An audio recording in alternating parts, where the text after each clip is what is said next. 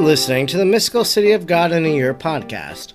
I'm Father Edward Looney, and throughout the year I'm reading and reflecting on the 4 volumes over 2,500-page work by the Venerable Maria of Agreda. If you would like to discuss today's reading, I invite you to head over to Facebook, and there you'll be able to interact with other listeners and followers, including myself, and we will discuss the readings, and your questions and comments. Now, let us thank God for the life of Venerable Maria of Agreda. Almighty God, you will that all people know the saving power of Jesus' name. Throughout time, you have sent missionaries to your people who proclaim the good news. We thank you for sending Sor Maria to the Humano people and planting the seeds of the gospel in their heart and in our land. She taught them the good news and prepared them for baptism. We look to her example and holy life and wish to be taught by her today. Sor Maria, teach us how to pray and meditate. Teach us how to imitate the virtues of Our Lady. Teach us the mysteries of our faith. Almighty God, stir aflame in our hearts the same missionary fervor of Sor Maria, so we may be as emboldened as she was to proclaim the gospel of our Lord Jesus Christ, who lives and reigns with you in the unity of the Holy Spirit, God, forever and ever. Amen. Today is day number 159. We are reading from Volume 2, Book 4, Chapter 14, paragraphs 530 to 539. Chapter 14. The Divine Infant is circumcised and receives the name Jesus. 530. Like other towns of Israel, the city of Bethlehem had its own synagogue, where the people came together to pray. Wherefore, it was also called the house of prayer, and to hear the law of Moses. This was read and explained by a priest from the pulpit in a loud voice, in order that the people might understand its precepts. But in these synagogues no sacrifices were offered. This was reserved for the temple of Jerusalem, except when the Lord commanded otherwise. It was not left to the choice of the people in order to avoid the danger of idolatry, as is mentioned in Deuteronomy 12:6. But the priest who was the teacher or minister of the law in those places was usually also charged with administering the circumcision. Not that this was a binding law for not only priests, but anyone who could perform the circumcision, but because the pious mothers firmly believed that the infants would run less danger in being circumcised by the hands of a priest. Our great queen, not on account of any apprehension of danger, but because of the dignity of the child, also wished a priest to administer this rite to him. And therefore she sent her most fortunate spouse to Bethlehem to call the priest of that town. 531. The priest came to the gates or cave of the Nativity, where the incarnate Word, resting in the arms of his Virgin Mother, awaited him. With the priest came also 2 other officials, who were to render such assistance as was customary at the performance of the rite. The rudeness of the dwelling at first astonished and somewhat disconcerted the priest, but the most prudent queen spoke to him and welcomed him with such modesty and grace that his constraint soon changed into devotion and into admiration at the composure and noblest majesty of the mother, and without knowing the cause he was moved to reverence and esteem for such an unusual personage. When the priest looked upon the face of Mary and of the child in her arms, he was filled with great devotion and tenderness, wondering at the contrast exhibited amid such poverty and in a place so lowly and despised. And when he proceeded by a secret influence which sanctified and perfected him, it gave him a new existence in grace, and raised him up to a state of holiness, very pleasing to the Most High Lord. 532. In order to show as much exterior reverence for the sacred rite of circumcision as was possible in that place, Saint Joseph lighted 2 wax candles. The priest requested the Virgin Mother to consign the child to the arms of the 2 assistants, and withdraw for a little while, in order not to be obliged to witness the sacrifice. This command caused some hesitation in the great lady, for her humility and spirit of obedience inclined her to obey the priest, while on the other hand she was withheld by the love and reverence for her only begotten. In order not to fail against either of these virtues, she humbly requested to be allowed to remain, saying that she desired to be present at the performance of this rite, since she held it in great esteem, and that she would have courage to hold her son in her arms, as she wished not to leave him alone on such an occasion. All that she would ask would be that the circumcision be performed with as much tenderness as possible, on account of the delicacy of the child. The priest promised to fulfill her request, and permitted the child to be held in the arms of his mother, for fulfilling the mystery. Thus she became the sacred altar, on which the truths typified in the ancient sacrifice became a reality. Hebrews 9:6. And she herself offered up the new morning sacrifice on her own arms, in order that it might be acceptable to the Eternal Father in particular. 533.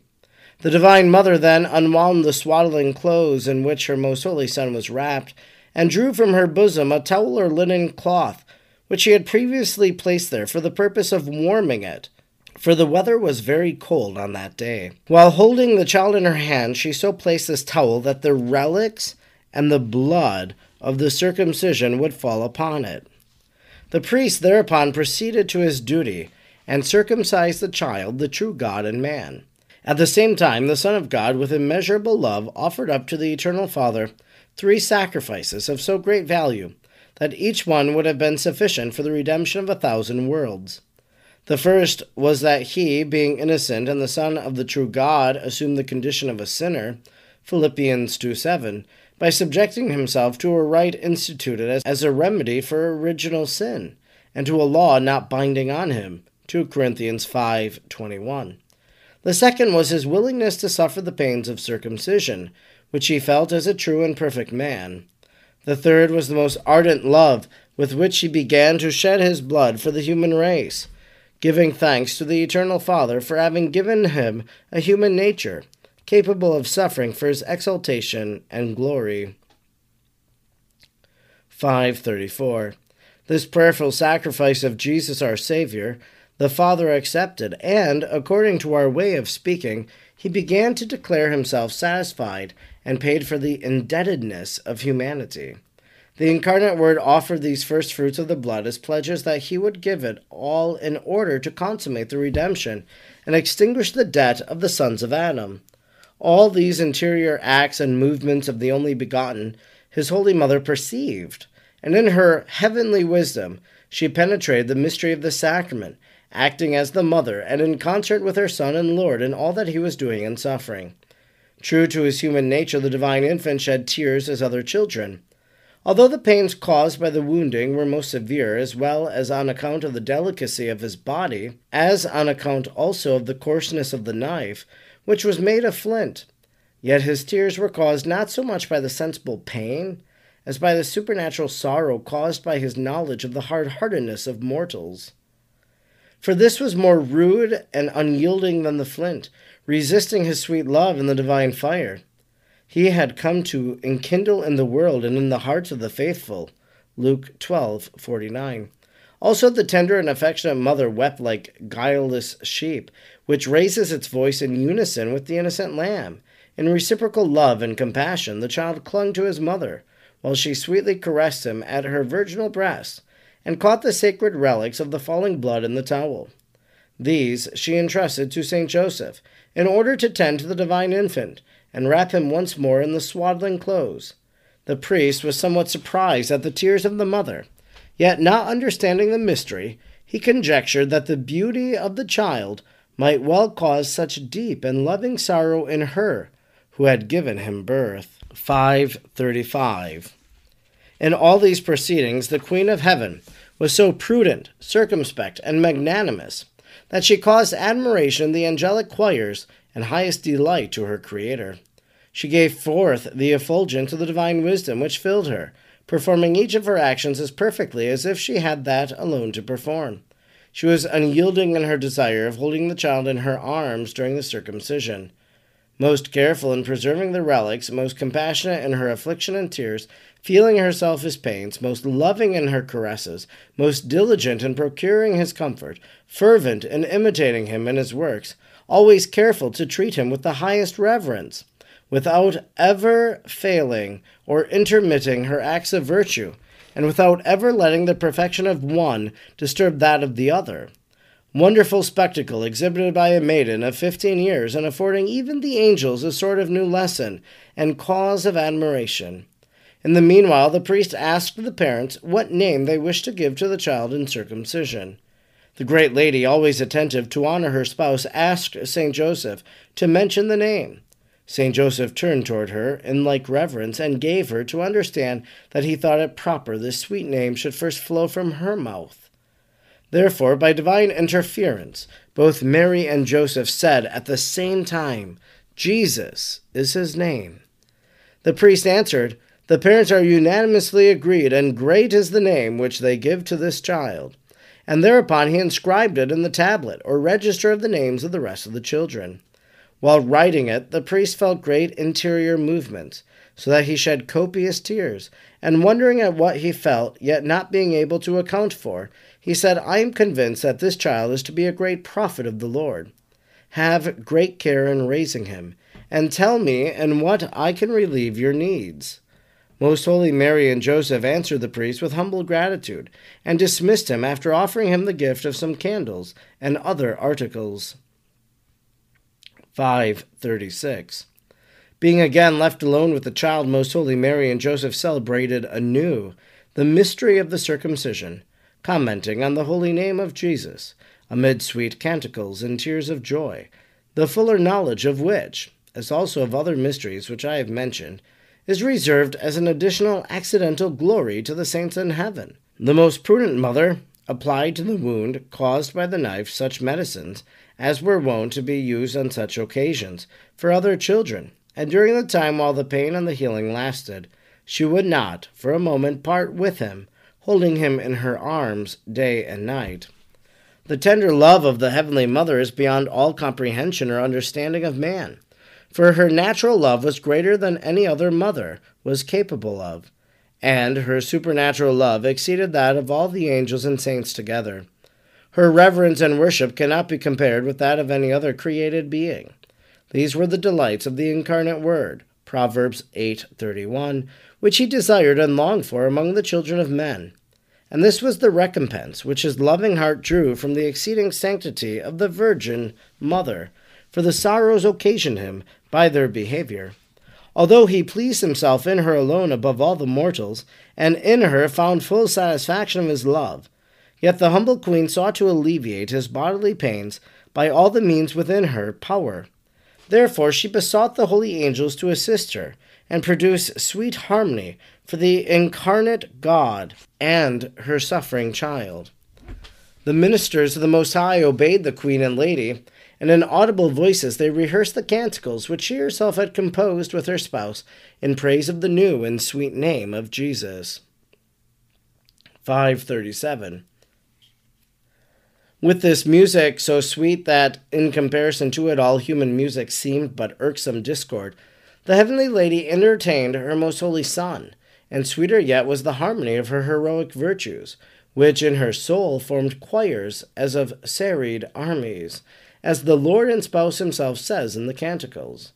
Hard are human hearts, and more than slow and dull in recognizing and thankfully acknowledging such venerable sacraments instituted for their eternal salvation by the immense love of the Creator and Redeemer. O sweetest good of my soul and of my life, what wicked return do we make for the exquisite artifices of thy eternal love? O measureless charity, which is not extinguished by the overwhelming waters of our gross and faithless ingratitude, truly the essential bounty and holiness could not go to a greater length of condescension, for love of us, nor exercise more exquisite love than to assume the form of a sinner, Philippians 2:7, drawing upon his own innocence the punishment of the sin, which otherwise could never approach him. If men despise such an example and forget such a benefit, how can they be said to retain the use of their reason? How can they presume upon and glory in their wisdom, prudence, or judgment? It would be prudence, ungrateful man, if thou wouldst afflict thyself and weep over thy notorious dullness and darkness of mind, in not being moved by such great works of thy God, since not even the divine love can melt the iciness of thy heart. Instruction which our most holy Queen Mary gave me. 538. My daughter, I wish thee to consider attentively the blessed favor conferred upon thee by being informed of the solicitous care and attention which I lavished upon my most holy and sweetest Son in the mysteries just now described. The Most High does not give thee this special light in order only to be regaled by the knowledge of these mysteries, but in order to imitate me in all these things as a faithful handmaid, and in order to distinguish thyself in rendering thanks for his works in the same measure, as thou art distinguished in knowing them more fully. Ponder then, dearest, upon the small return given for the love of my Son and Lord by mortals, and how forgetful of thanks even as faithful continue to be. Assume it as thy task, as far as thy weak powers allow, to render satisfaction for this grievous offense, loving him, thanking him, and serving him with all thy powers, for all the other men who failed to do so. Therefore thou must be an angel in promptitude, most fervent and punctual on all occasions. Thou must die to all earthly things, eliminating and crushing all human inclinations, and rising upon the wings of love to the heights of love designed for thee by the Lord. 539. Thou art not ignorant of the sweet efficacy contained in the memory of the works performed by my most holy Son. And although thou canst so copiously avail thyself of the light given thee to be thankful, yet in order that thou mayest fear so much the more the danger of forgetfulness, I particularly inform thee that the saints in heaven, comprehending by the divine light these mysteries, are astonished at themselves for not having paid more attention to them during their life. And if they were capable of pain, they would be deeply grieved by their tardiness and carelessness, in not having set proper value upon the works for the redemption, and for failing in the imitation of Christ.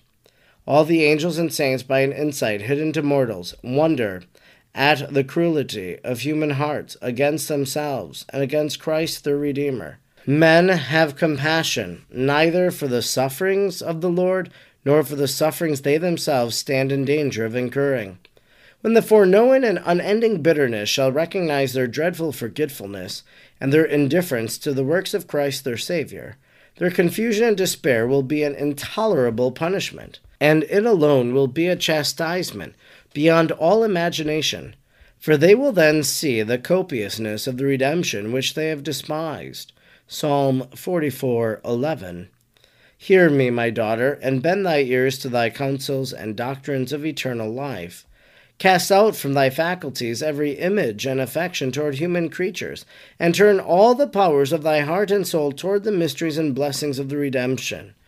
Occupy thyself wholly with them.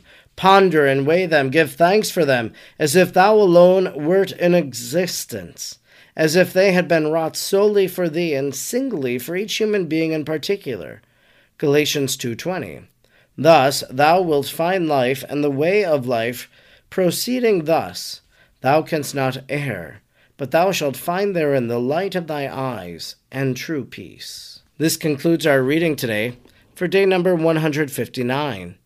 We have been reading from Volume 2, Book 4, Chapter 14, paragraphs 530 to 539. Today in our reading we hear about the circumcision of Jesus and how these events transpired. One of the things we hear initially was that Mary was asked to leave, that they didn't want her to witness or be a part of the circumcision. But she does not relent. She insists on being a part of this. And perhaps it's because Mary already has this sense of suffering with her Son, that she is going to stand later, as we know, by Jesus on the cross. But she wants to be close to Jesus in this suffering that he is going to experience as an infant. And if we look then at the sorrows of Our Lady, how closely and intimately connected she was to them, we see how she suffers with the Lord and becomes a collaborator in our redemption. I think a second thing worthy of note in our reading today is that Our Lady wanted to preserve the relics of Christ's circumcision. If we think about the relics of the church, we know there are relics of the true cross. There are relics of the veil of Our Lady. There are relics of the cloak of Saint Joseph. We have relics that are the bones of the saints, and so forth and so on. So relics are important. Now, I'm not really sure. I haven't explored this. I've never heard of nor seen a relic of Christ's circumcision, but that doesn't mean they don't exist. It doesn't mean that some church in Rome doesn't have this relic. But if you also think about the relic of the swaddling cloth, that was something that really profoundly struck me from the Chosen's Christmas special. And it was that Mary kept the swaddling cloth. It was she had a sense of that relic of Jesus. Just as we heard today, she wants to capture the blood of Christ that is shed. She wants to capture the relics of the circumcision. In your parish church, they probably have a relic of the saints. In the altar in which Mass is celebrated, there's a relic of a saint, probably.